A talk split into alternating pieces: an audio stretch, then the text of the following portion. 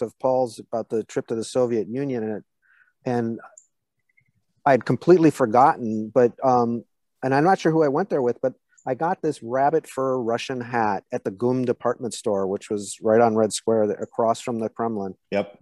And wandering through that place was like uh, like a or like a door that you opened it you into the Russian and Mo Muscovite lifestyle, because that's where they would get.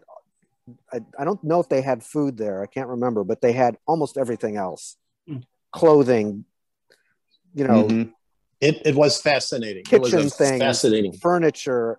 I mean, sprawling. Just place. And it's just sprawling. I don't know what it was before. Maybe it's just a regular open air market.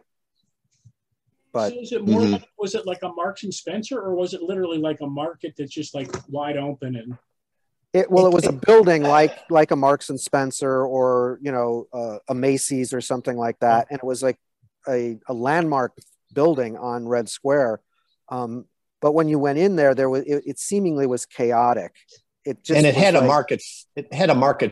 Had more of a market, almost like maybe in its previous life before the Soviet Union, it was like the West Side Market in Cleveland, but not food oriented, where there were individual purveyors who sold. Got you know, it. This was the shoe guy, and that's the you know the garden tool guy, and then over there's you know hats and coats and.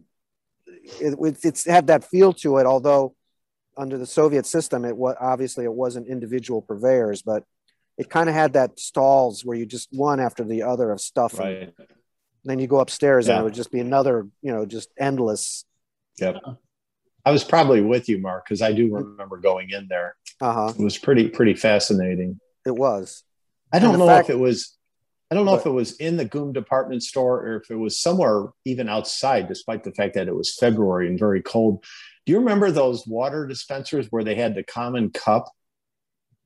Vaguely, yes, yes. Where, I mean, you'd put in a, was the currency a kopeck or something like that? A kopeck, yeah. You put, you put in a kopeck and it would, it would put out this like Gatorade kind of substance into a cup, and the person would guzzle it down and put it back put underneath back. And, and the next person would put their coin in, and it was a common common cup. Yes. It wasn't vodka. I mean, the vodka would probably kill it.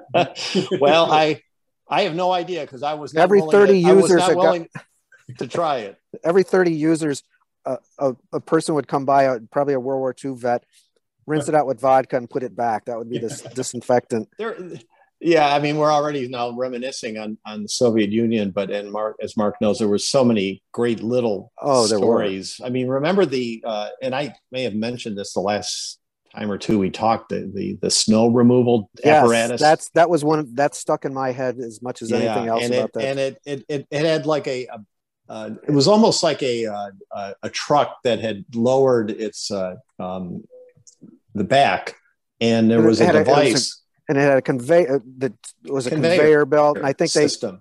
they they had dump trucks that would and come. It it, it, sco it scooped up the snow like this, and its oh. nickname was the Capitalist. I think an Intourist, our Intourist guide told us this story of how it came to be. Yeah, as we were going by in a bus, but it was yes. fantastic, because I thought that's so that's so perfect, and it's so funny. Yes, we were so and, on the and mark. Of course. You'd, you'd be, you guys would all be stunned to hear this, but there were always a few smart alecks yeah, in were. our group.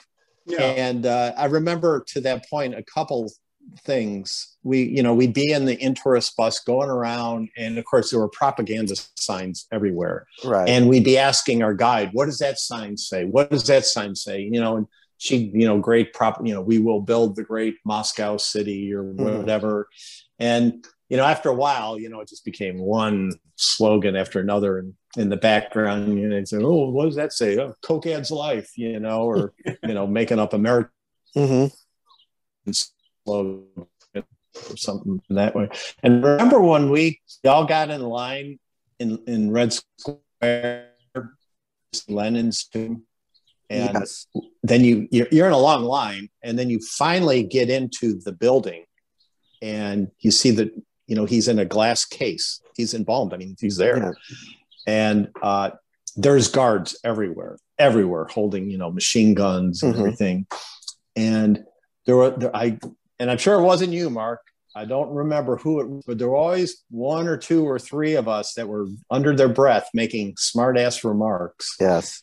About, you know, oh, oh, doesn't he look like himself and stuff like that, you know, and just, you know, just very disrespectful. Yes. And we're like, shut up, shut up. You're going to get us killed.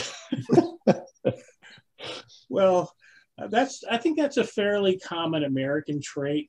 Yeah. Um, that, especially college-age students oh, yeah. in America. Right. I was going to say, as we get older, we, we'd like to think that we grow yes, up in that sort right. of. I don't know. I haven't learned that talent entirely, but...